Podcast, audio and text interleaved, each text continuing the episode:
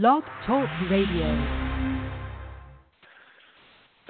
Hello, Nats Town. Welcome to Nats Nightly, sponsored by FederalBaseball.com. This is Patrick Reddington from Federal Baseball. I will hopefully be joined by Dave Nichols from Federal Baseball in the next few minutes. But the big story tonight in the nation's capital, aside from the fact that the Nationals walked off on the Atlanta Braves, is the fact that Stephen Strasburg returned to the mound from a DL stint made it through two and a third innings, and then apparently felt a pinch in his right elbow, was removed from the game at that point. An MRI is scheduled for tomorrow, Dave. Uh, not the news we wanted to hear. Dusty Baker was talking before the game about the signs he wanted to see to know that Strasburg was helpful. When you see him grimacing, flexing his elbow on the mound there, and he seemed to know he was done at that point. Uh, not what we wanted to see from Stephen Strasburg in his return to the mound tonight. No, and you know we give the Nats medical staff an awful lot of hard time on this show. Um, we try to use sarcasm and sarcasm and, and uh, caustic wit to to deflay um, disappointment or disgust or anger or fear or whatever. But I'm not going to joke about this. I mean, this is a huge damn deal. Um, he means uh, a lot to this team, and to watch him go out like that um, with the look of pain and concern on his face, um, you know, it just it's it's hard to talk about because Strasburg is one of my favorite players to watch in all of baseball. He and Scherzer. Hey, I was pitcher. I, I love pitching, and to have two of the top three or four or five best pitchers in the National League on the team that I follow on a daily basis is a lot of fun. And um, Strasburg seemed like he had finally put everything all together this year.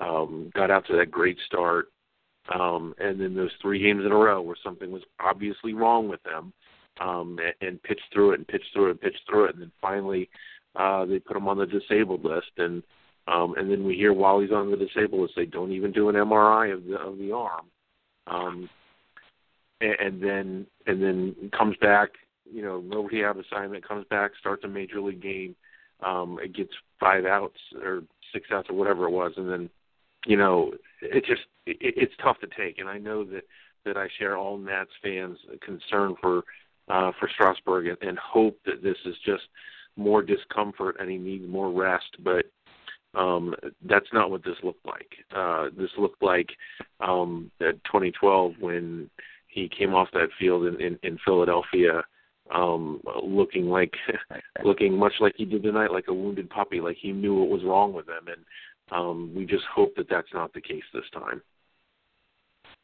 Looking at the numbers uh, he started the season 13 and 0 251 ERA 33 walks 138 Ks 195 258 307 line against and 144 and two thirds after that first loss uh, including that first loss, two and four in his last six, seven six three ERA, eleven walks, forty one Ks, two ninety one, four uh, three forty five, five twenty eight line against and thirty into two thirds before he landed on the DL again.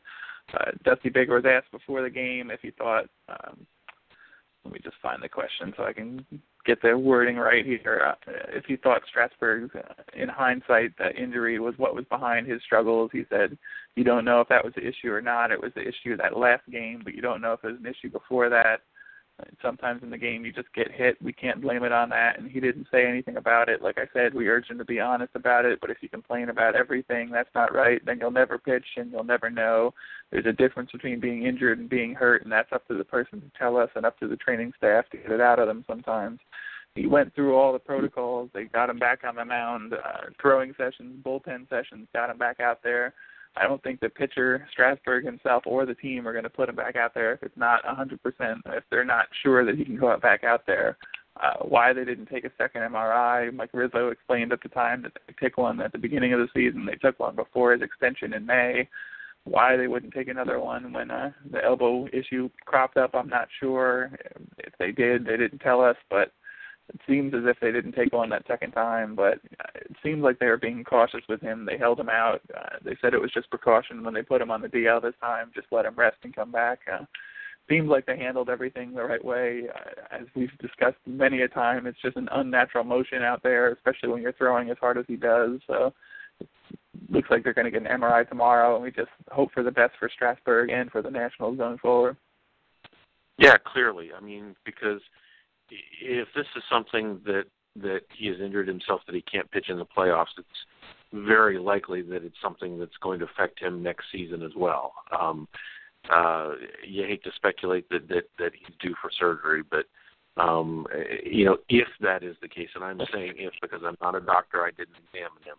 Um, but if it's a case that he needs surgery, um, he's going to be gone all of 2017 as well. So um, this is something that, that, yeah, every Nats fan has to hope that that's not the case. That this is just discomfort, um, and that he can rest up and be available to pitch in three weeks when the playoffs start. But anytime a guy comes off the field holding his elbow, um, you know what the deal is. You know that, that something's wrong, just as a matter of course.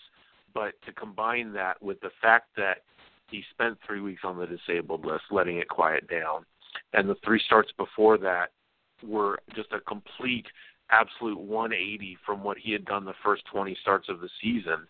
Um, it's clear that he was hurt those last three starts. It's clear that something was wrong with him. Something was different between his first 20 starts or whatever it was and those last three.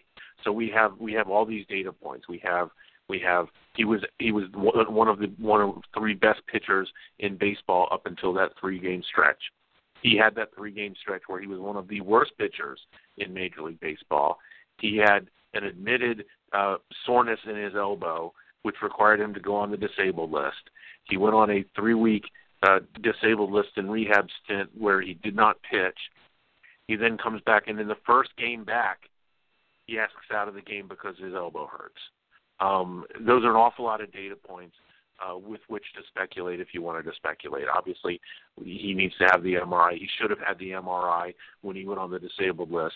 Um, they did not do that for whatever reason. They decided not to do it. They did not do it.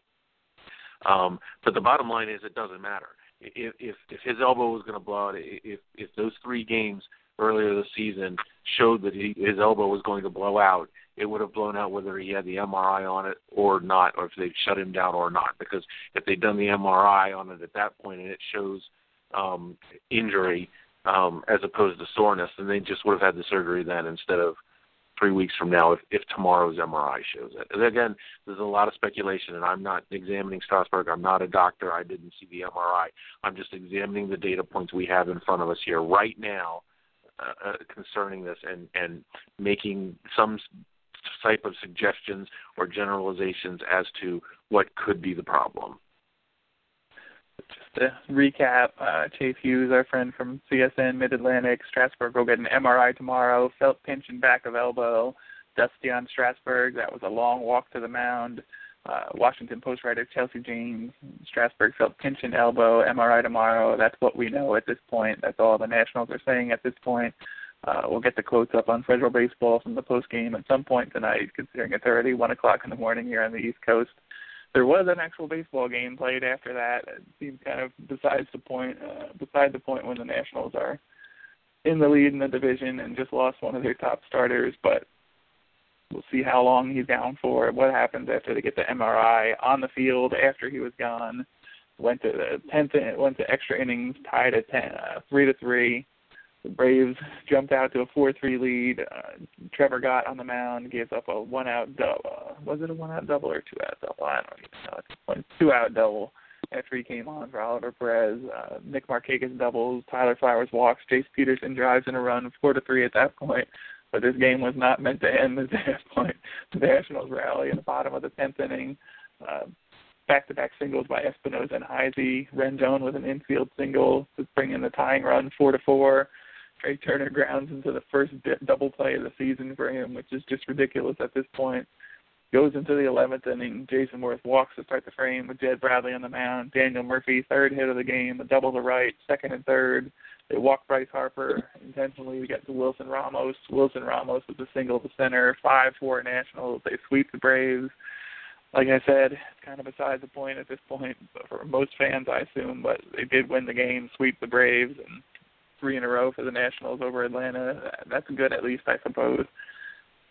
Yeah, as far as baseball goes, the Nats had to sweep the Braves. They're the worst team in Major League Baseball, and, and they went out and they did their jobs today, uh, even after Strasburg left the game and, and and got the job done. I mean, it was it was long, it was boring at stretches. We saw nearly every single pitcher that the Nats called up at the roster expansion yet again.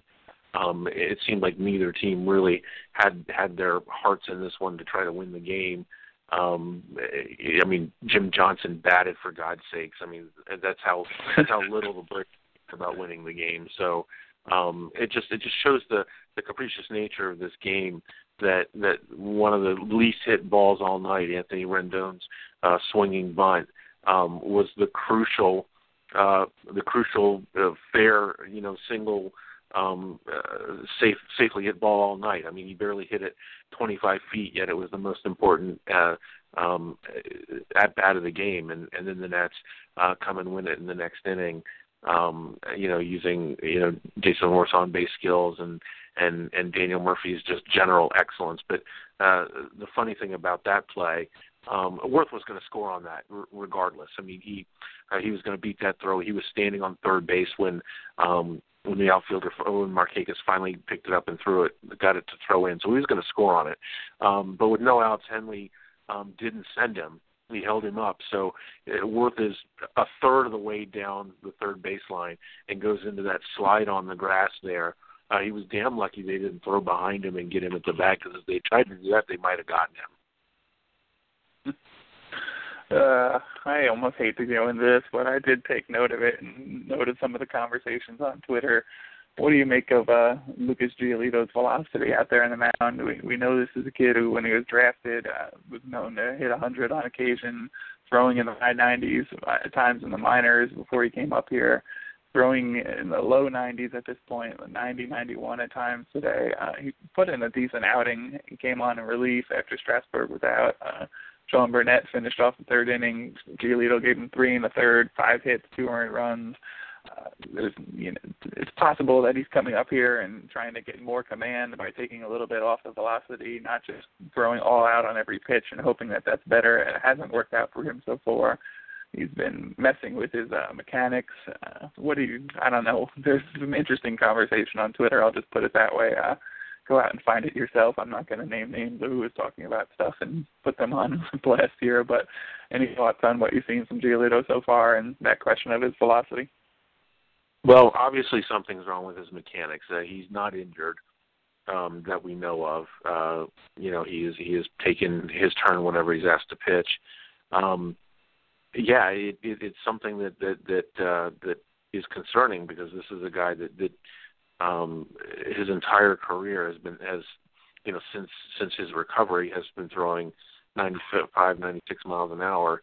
Um, he's got a, a big, strong arm. He's a big-bodied kid.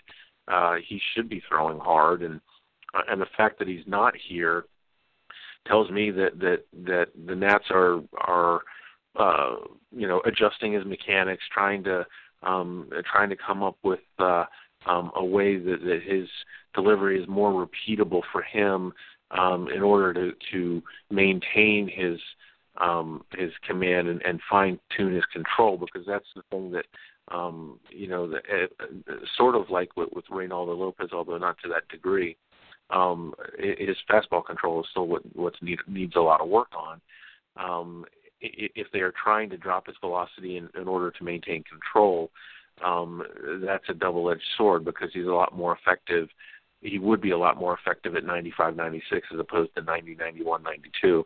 You never want a guy to throw softer. You want him to throw with more purpose and more control. So, uh, if what they're doing, is, if they're doing something to to governor his his uh, his delivery and make him throw slower on purpose, I'm not sure that's the answer either. So, uh, this is going to be a big winner for for Giolito.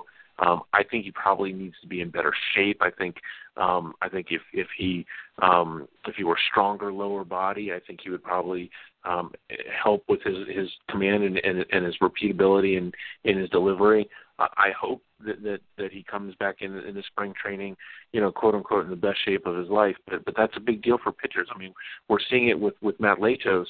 Uh, the reclamation project. He was he by his own account was fat and out of shape for the last couple of years uh while he was on his major league sabbatical here this summer uh, he knocked off 20 pounds and he came back throwing 95, 96 miles an hour. So um, I, I really do think that Giolito has to be in better shape next spring. Um, I think that is part of um, uh, part of the reason why he has not excelled this year as everybody had hoped. Yes, and that being said, I should also note he's 22 years old. He's at the end of a long major league season, going further into a season than he ever has before. So all of those things might play into it. Uh, who knows what's going on there? I just been thrown off by reading this tweet. I had the same feelings as Wilson Ramos apparently before Strasburg went down. Uh, just seeing him throwing 95, 96 out there, seeing him bringing back that low 90s changeup and getting swings and misses on it with it moving all over the place.